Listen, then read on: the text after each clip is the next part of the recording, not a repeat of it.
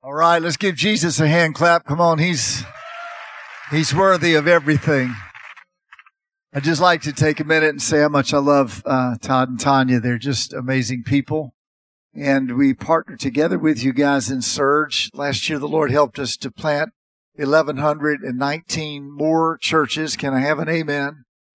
And that, that, that's just going on all the time. Uh, we, we have our quarterly meeting on Zoom with all of our team, and they were telling us last Friday we, we met with everyone from China to India to everywhere. We're on the call.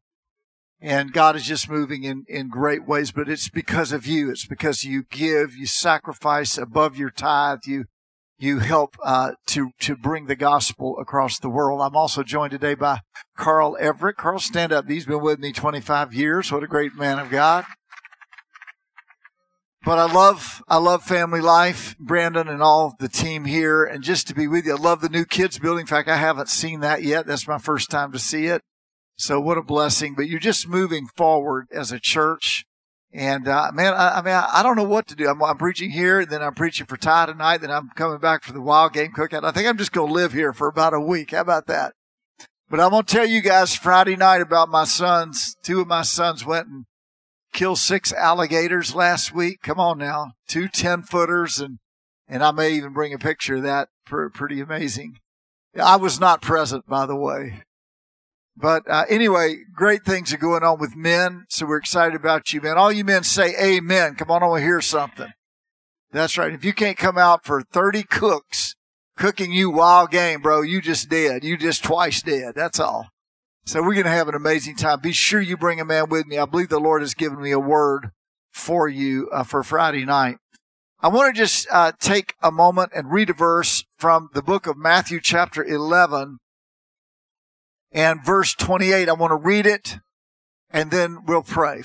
The Bible says in Matthew 11, 28, come to me, all who labor and are heavy laden, and I will give you rest. Take my yoke upon you and learn from me, for I'm gentle and lowly in heart.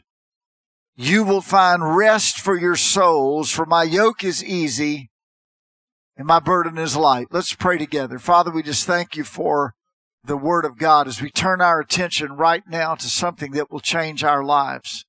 I pray the Holy Spirit will cause this word to fall on good ground.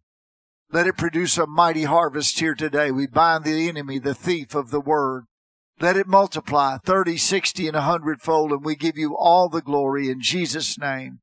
And everybody said, Amen. You know, uh, several months ago, the Lord began speaking to me about this word on rest. And I have a friend that travels with me, Mike Ware, and Mike, I always call him when I have a new sermon and I call Mike and I preached it to him and he said, Larry, that sounds like one of your longhorn sermons. I said, what's that, Mike? He said, that's a point on each end and a whole lot of bull in between. Come on now. so Todd, you've done a few of those, hadn't you, brother? But I, I feel, you know, we had a 30 year old pastor of a very large church over in California about two weeks ago that took his life. He had a wife, three children, growing church. You can't believe it. It stunned the whole Christian world, particularly in America. I wrote a blog on that. I write a blog every week. How many of you read my blog? Anybody in here? Okay, three people. That's awesome. Well, it's larrystockstill.com. I've been doing it, and I think this week the blog has 40,000 people that are reading it. And it's just something new. Well, I wrote about this because it so moved me. I have five sons and a daughter. They're all involved in ministry.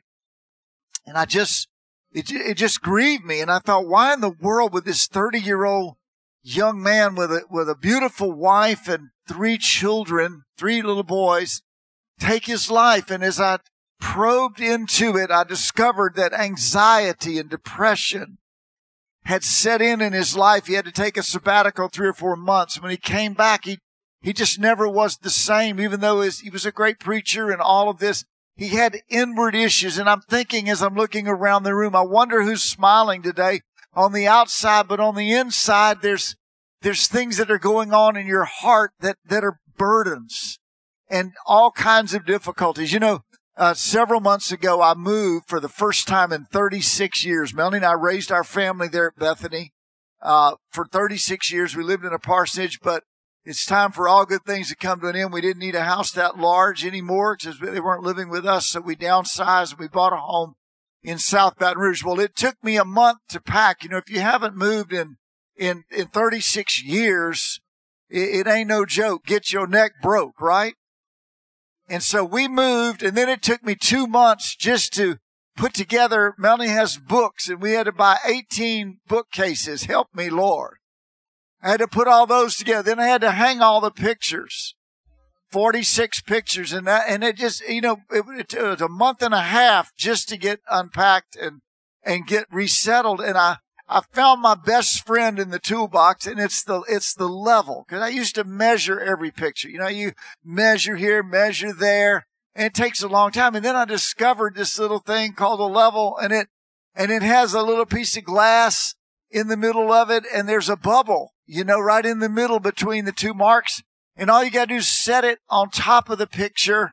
And that shows you, you don't have to measure the bubble is between the lines and, and it's balance. It's based on balance and not distance.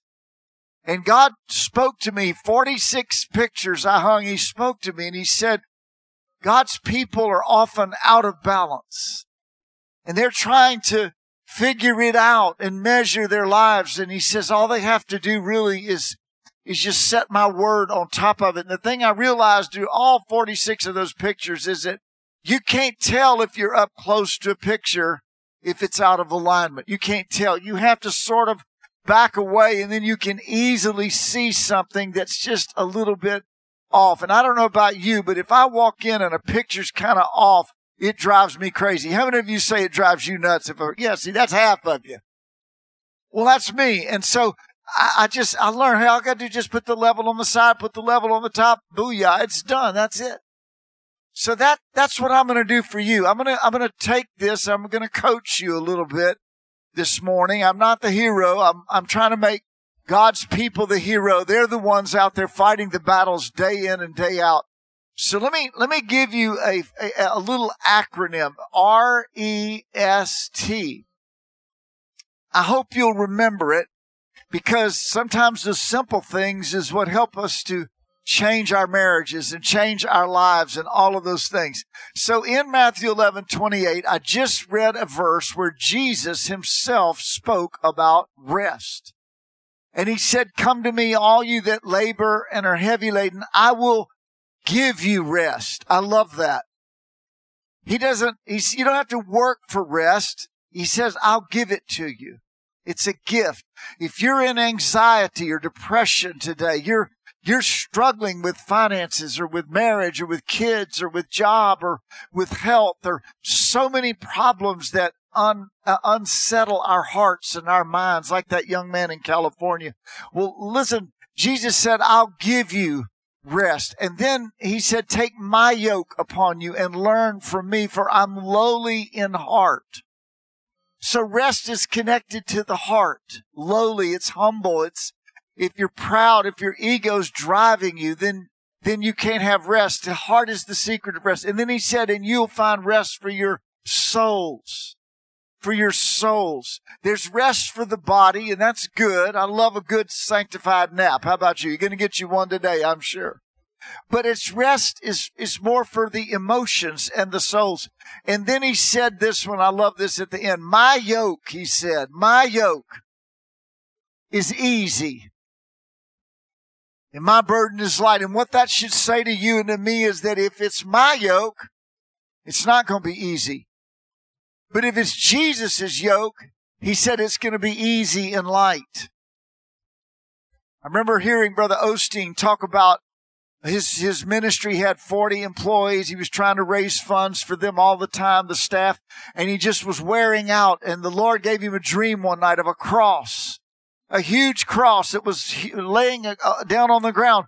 And, and he told Brother Osteen, take up your cross and follow me. And he bent down in the dream to try to pick this heavy cross up. And when he did, it flew up over his head. It was made out of styrofoam. And the Lord said to him, my yoke is easy. My burden is light. You know what the problem is? Is that we're trying to pull the yoke. We don't need to. Jesus is the big ox. We're the little ox. We just need to walk alongside of him. That doesn't mean we're lazy or that we're passive or we don't have to go to work or get up every day and do our duties and all of that. I'm not even talking about that, but I'm talking about an inward rest that though we're working hard, it's really Jesus that's pulling that load. I remember when my dad received the baptism in the Holy Spirit in Baton Rouge, he was the head of the Baptist Pastors Conference, 40 churches. And daddy, uh, you know, was addressing them every month there at the Baton Rouge General Hospital. And he shared his testimony about receiving the Holy Spirit one day. Well, one man raised his hand in the back. A pastor said, Can you tell us one thing that the baptism in the Holy Spirit has done specifically in your life? And he turned around to the whiteboard and it was covered in all kind of terminology like schizophrenia and paranoia and all. He, he erased all of that and he picked up the chalk and he didn't even know what he was going to write. He just turned to the board and he saw himself writing these letters R E S T. And he underlined it. He put the chalk down. He turned to that group of, of pastors who were all tired and weary and, and pushing to grow and pushing to fulfill their duties. And he said to them, brethren, I used to work for God. Now I work with God.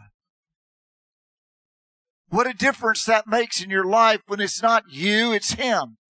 He said, I'm the vine, you're the branch.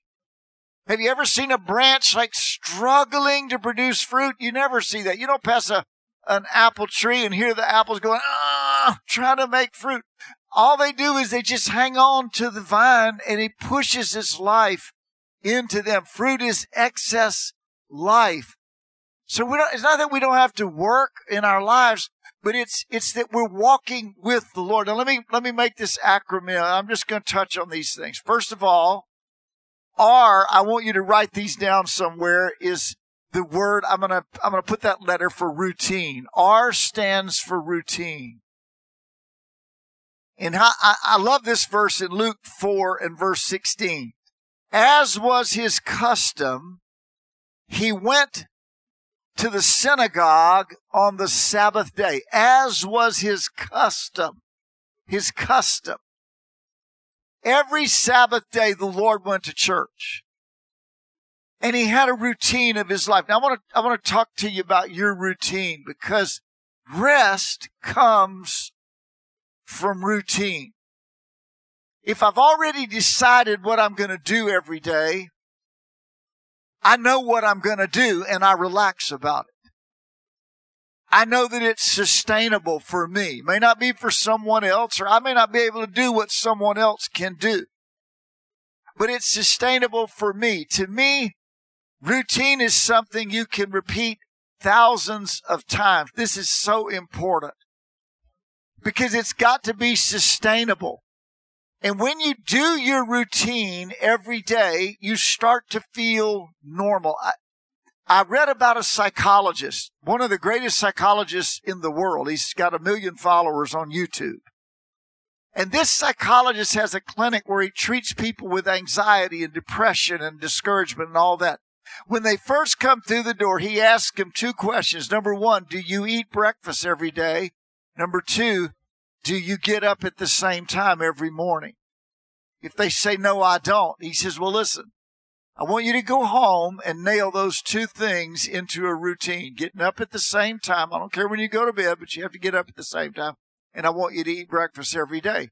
They said, what's that got to do with my psychological problems? He says, if you can't maintain a routine of, of, of, raising yourself out of bed and eating breakfast, nothing I tell you can change the psychology of your mind.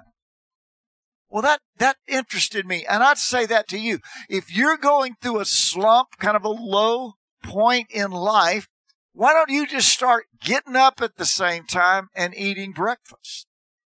Because when you do that routine, it gives you confidence. You start feeling normal. Now, if you look in the life of Jesus Christ, he had an amazing morning routine. We don't know what he ate for breakfast. We know that one time he called the disciples off the boat and he had some fish and he had bread and he said to them, come have breakfast. So I don't know the Lord ate breakfast every day, but I, I have a, I have a feeling he did. We also know that he got up and he went out early in the morning and there he prayed in the dark while it was dark in a private place. That was his routine because he had thousands of people trying to touch him all day. So he had to beat them all up in the morning and he had to go out, out of town so he could pray. So I'm taking my cue from that for you. Let's say that tomorrow morning you decide, yeah, I'm going through some tough times, but I'm going to get up at a certain time. And, you know, some people that's five o'clock, five thirty, six o'clock, whenever it doesn't really matter. But I'm going to get up. I'm going to eat breakfast. Let me add a couple of things that I do. I've also learned every day not only to get up, but I make coffee. How many of you know you're not saved until you have a cup of community coffee, right? You're just not. I mean, you're really not even fit to be in public until you've drunk some community coffee. So Melanie and I have the same two chairs. We did it this morning. We sit there about 30 minutes, 40 minutes and just, we share the first part of the day together. And then, uh, we eat breakfast after that, which we did this morning. And normally I do a 30 minute walk. I only do it six days a week. I didn't do it this morning because I don't on on Sundays. I usually just, just kind of rest my body, but this is not just walking like, you know, traipsing walking. This is, I have to measure it as a run because on Apple Watch, it's, it's, I'm, I'm almost 12 minute miles is what I do. I'm walking really fast, getting my heart up to 125 beats a minute for 30 minutes. And that's what a cardiologist will tell you you should do to have your heart healthy. And every day I do that. I just feel so great when I come back, then I read the Bible, 30 minutes, I take a shower and I'm ready to roll. 8 o'clock, 8.30, I'm ready to go to meetings. But I always do that routine. And what they tell you about that routine is that every time you do it, your confidence builds in your life. Now that may, you may have never even thought about that. You say, I don't need a routine. You really do. Because a morning routine is important, but not only that, a work routine. And you guys that have done Model Man, you know I teach that you shouldn't really work over 50 hours a week outside of the home.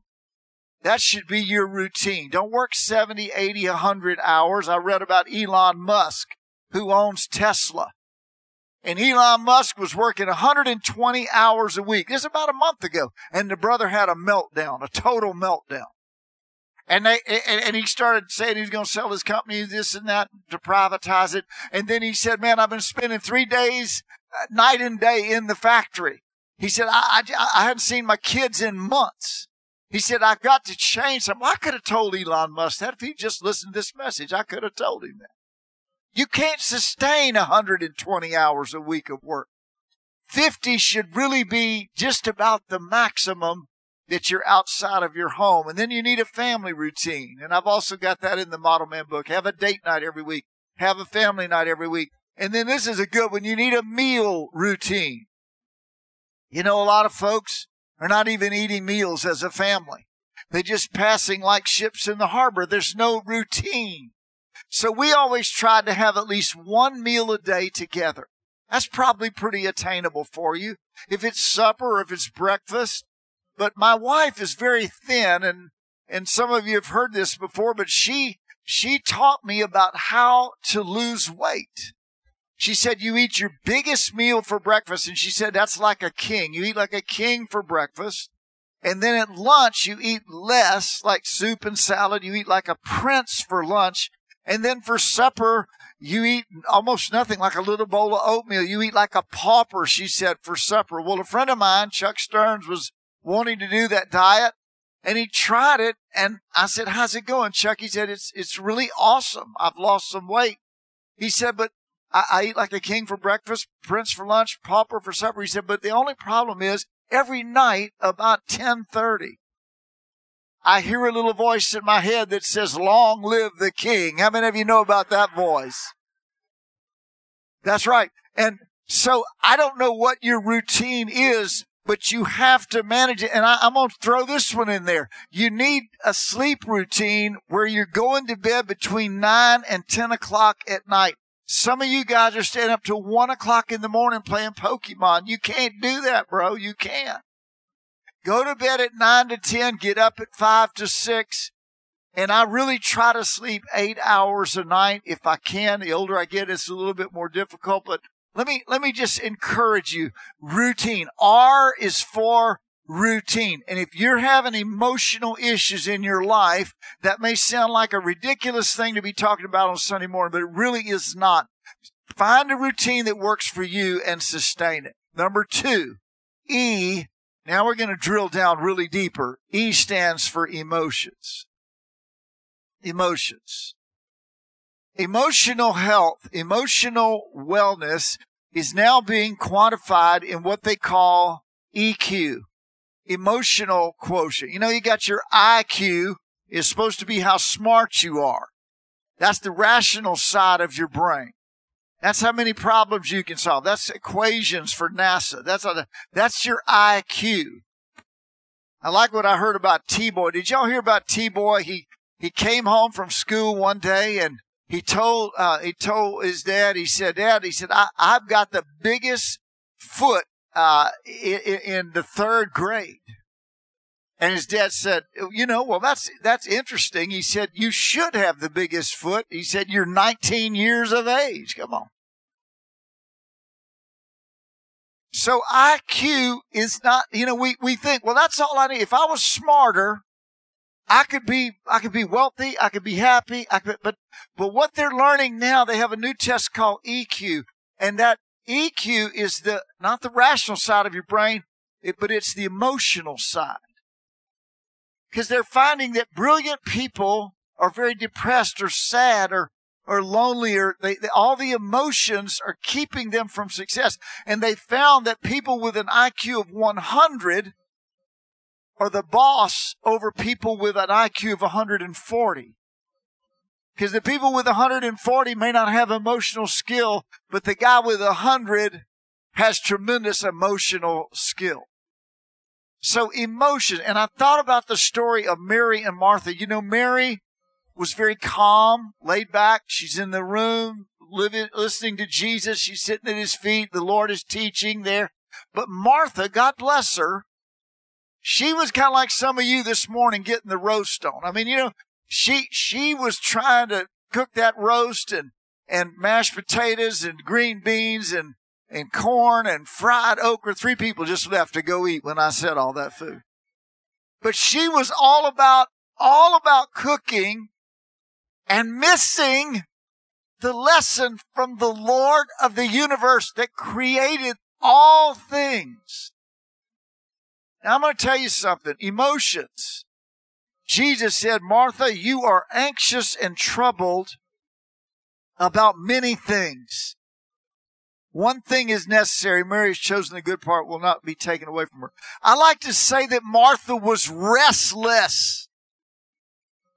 You can't have rest if you're restless. You're unhappy. Nothing satisfies you.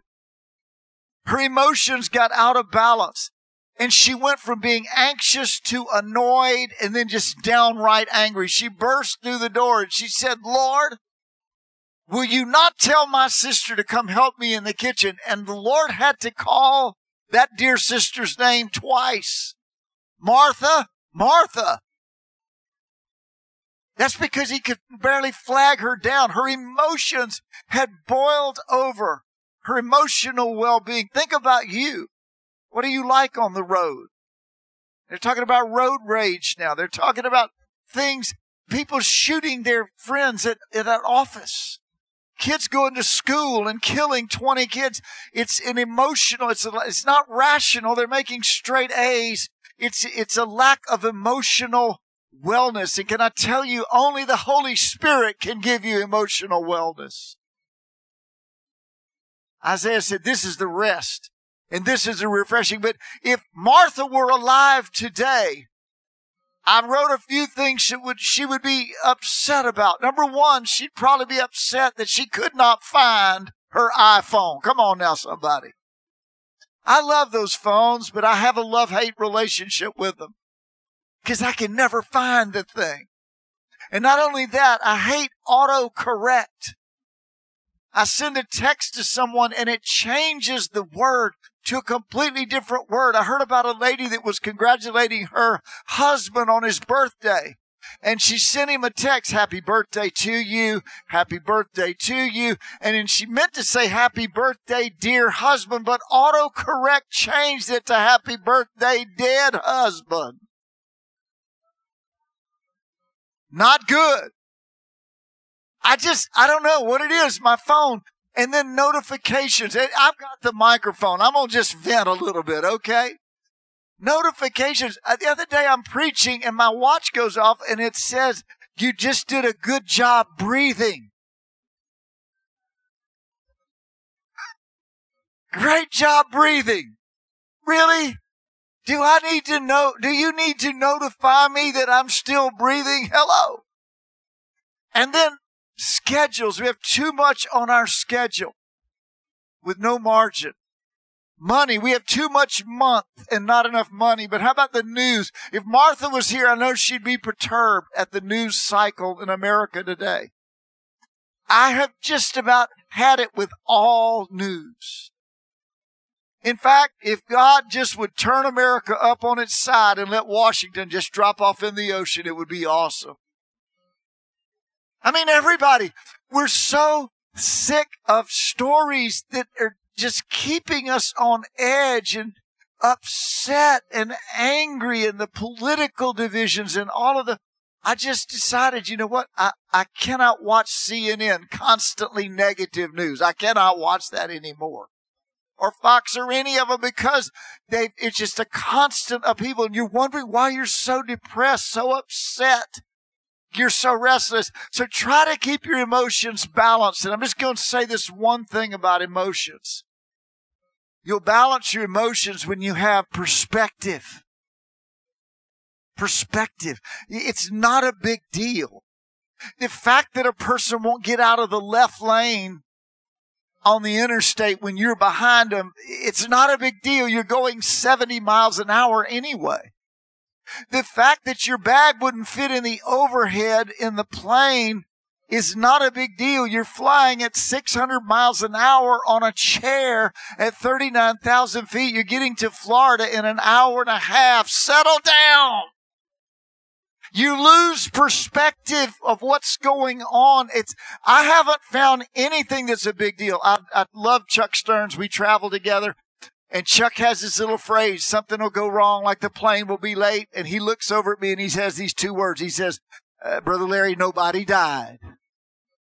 And I didn't understand him at first. And then he starts saying it over and over with anything annoying. Nobody died. He's right.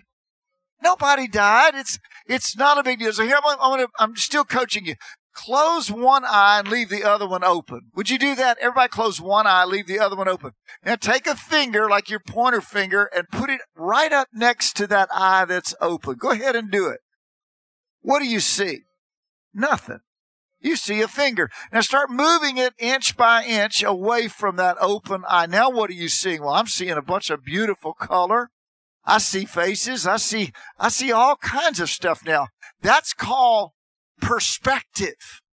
Same finger, just put in perspective. And a lot of you, everything that happens to you when you're depressed, when you're discouraged, all that, any little thing that happens, you do this. And you walk around like this and people try, Hey, how's your day? Oh, I don't know, man. I've got this bill I've got to pay. Well, you can't see Hey, you're driving a car. You drove a car to church today. You had so many clothes you didn't know what to wear. Come on, somebody. You got crawfish etouffee here in Lafayette. I mean, what else could be? You, you got, well, I don't know about wild game. I don't know about, brother, we're going to have so much wild game here. You can't, we're going to be so much food and fellowship and desserts and we, you're losing perspective. Number three, and I'm just touching on these. S, remember the Sabbath. Remember the Sabbath. I love the fact that God took a Sabbath. I love it. S stands for Sabbath. R stands for routine. You need to build a routine in your life.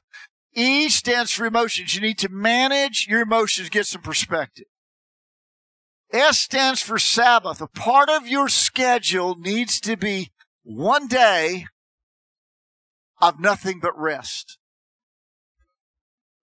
And in it, the Bible says you shall do no work at all. Now, a lot of you are looking at me like a cow at a new gate. You say, I can't, I can't have a day off. First of all, you say, I'm not tired. I don't need a seven, I don't need a Sabbath day. I can work seven days a week. Well, I remind you that God took a Sabbath and I promise you he did not need it. When God made the heavens and earth, he did it with his breath. There's no energy. He just, he just spoke it out. And by the way, the very first day of the week uh, that, that, that mankind was alive was the Sabbath day, the seventh day. God took a day of rest just to be with man on his first day of life. That should tell you something. God wants a day where you're with him and your family. That might be today. And I, I congratulate you for being in church today. Come on, give yourself a hand clap for being here in church today. That's right.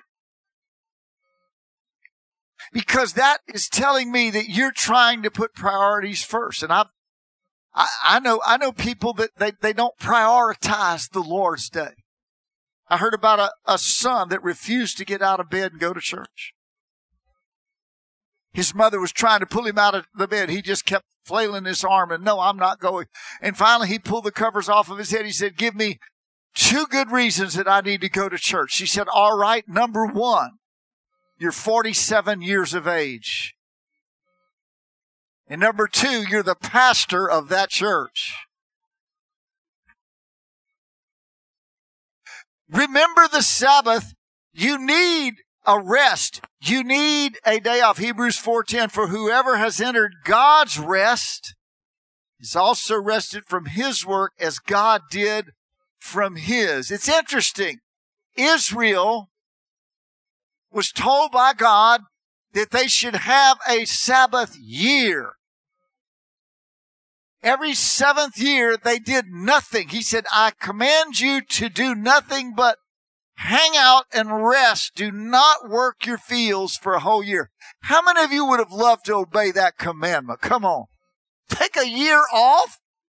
But they were asking, well, Lord, what are we going to eat? We're going to starve. He said, no, you won't. He said, I'm going to so bless year number six that you're going to eat it in the seventh year, the eighth year, and the ninth year. You're going to throw out the old store from year number six just because you got a whole new harvest coming in. Let me tell you, when you put God first in your schedule, He'll take care of providing for your life. Come on now, say amen.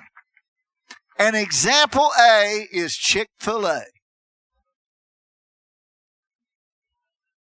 I'm coming. I'm coming, brother. And you know what? I don't even like Chick fil A. It's just a dry rubber chicken sandwich to me. Now, I know you may love it, but I, how many of you love Chick fil A? Raise up your hand. See, I don't get it, but hey, that's you. But let me tell you, there's always two lines of cars wrapped around that building. And they ain't even open today. There's a sign on the door that says that we're closed so that our employees can spend a day with God and their family. You say, well, that's too bad because they're probably not making much money. Well, let me, let me, let me correct that. Pizza Hut, Burger King, and McDonald's all make about a, a million dollars a year. Every franchise is a million, million and a half. You know what Chick-fil-A makes? Four million dollars a year. It's four times more. Come on now, say amen. So what I'm saying is your soul needs a Sabbath. You need a personal day off where you run around, take care of all your lawn mowing and all your fixing and everything.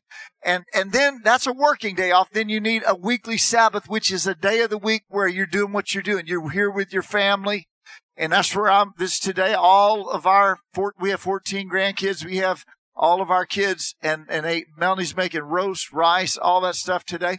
So that's our day as a family. And then you need an annual vacation, and that is not to see how far you can drive in the United States of America. But a two week vacation. Okay, here we go to the last one. I'm just touching on these routine, emotions, take a Sabbath.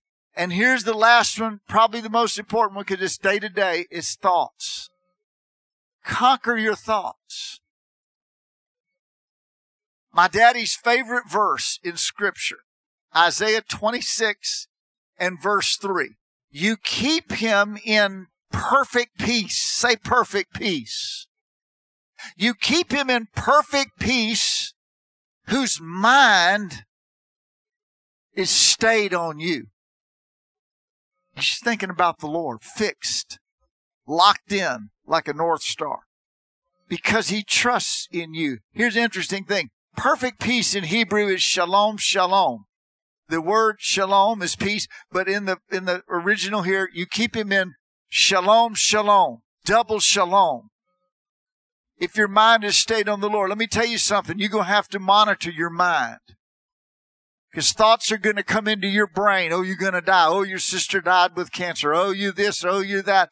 I had one man tell me, he says, Brother Larry, my dad died at 57 with a heart attack. He said, I'm 58, so I'm living on borrowed time right now. I know it's any day now it's going to happen to me. I said, hold on, Bo. What, what, hold up. What, what are you talking about? Why do you think you have to die when Jesus was beaten to a pulp at a whipping post that by his stripes we have been healed? Why do I have to die because my uncle died? Come on now, right? So you have to decide that these thoughts that come in your brain may not be from God. They may be from the enemy. And a thought can become a high thought if you meditate on it. And a high thought can become a stronghold if you ruminate on it and live it and, and, and accept it.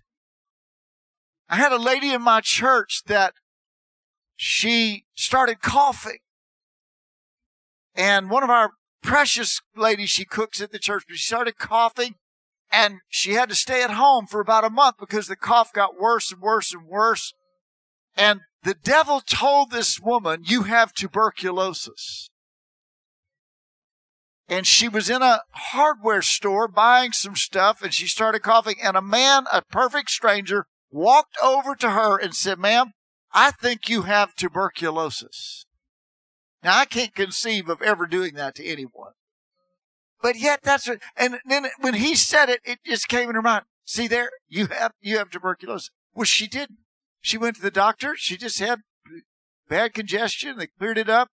That's been 12, 15 years ago. But I've always remembered how the devil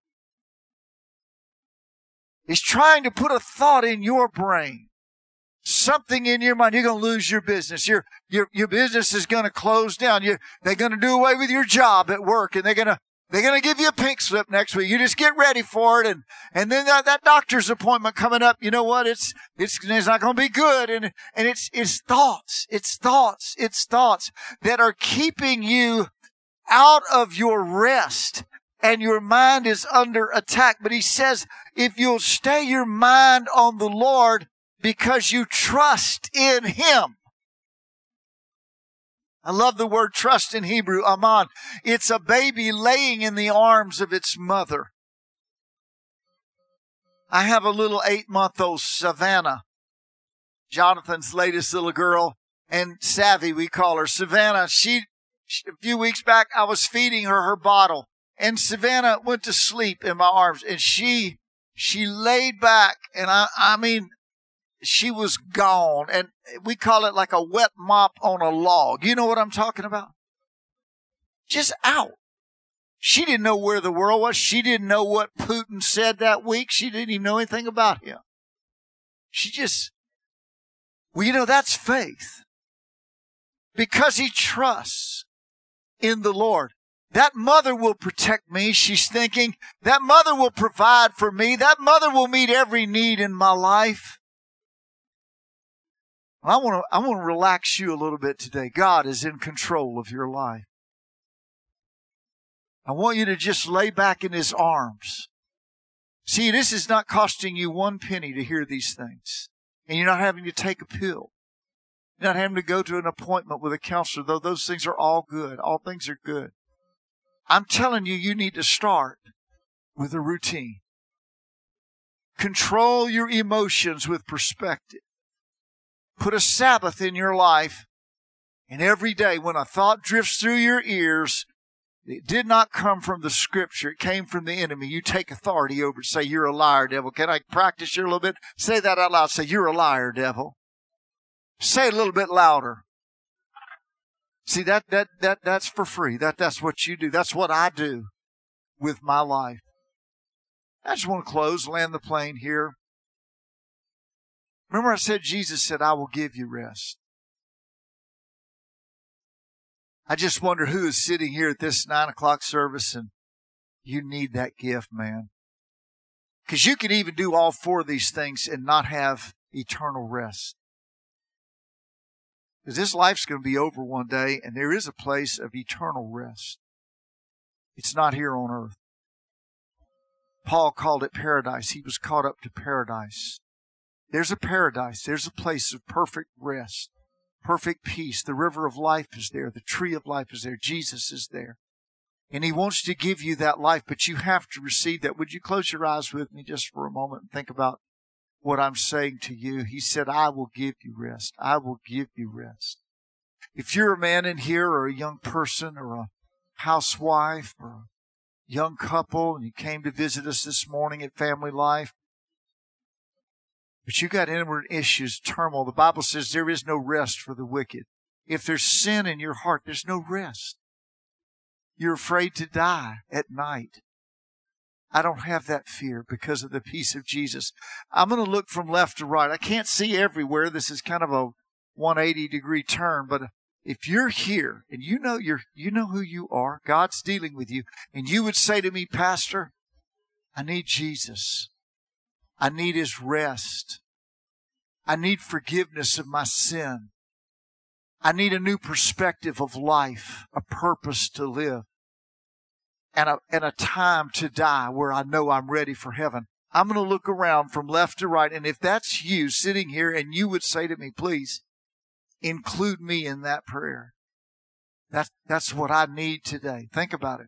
Here's what I want you to do. If that's you without hesitation, I want you to slip up your hand right now. Hold it up high toward God. That's right. Just hold it up now and say, include me in that prayer. I see your hand there, there, there, there, there, back there. God bless you. There, there, there, there, there, there. It's probably about 15 people in this service. I see your hand there. Other people still raising your hand. See, that's why you came to church is to get rest. It's yours. Now our heads are bowed still. If you raised your hand, you can put your hand right over your heart. Anybody can do that actually because that's really where the peace of God resides.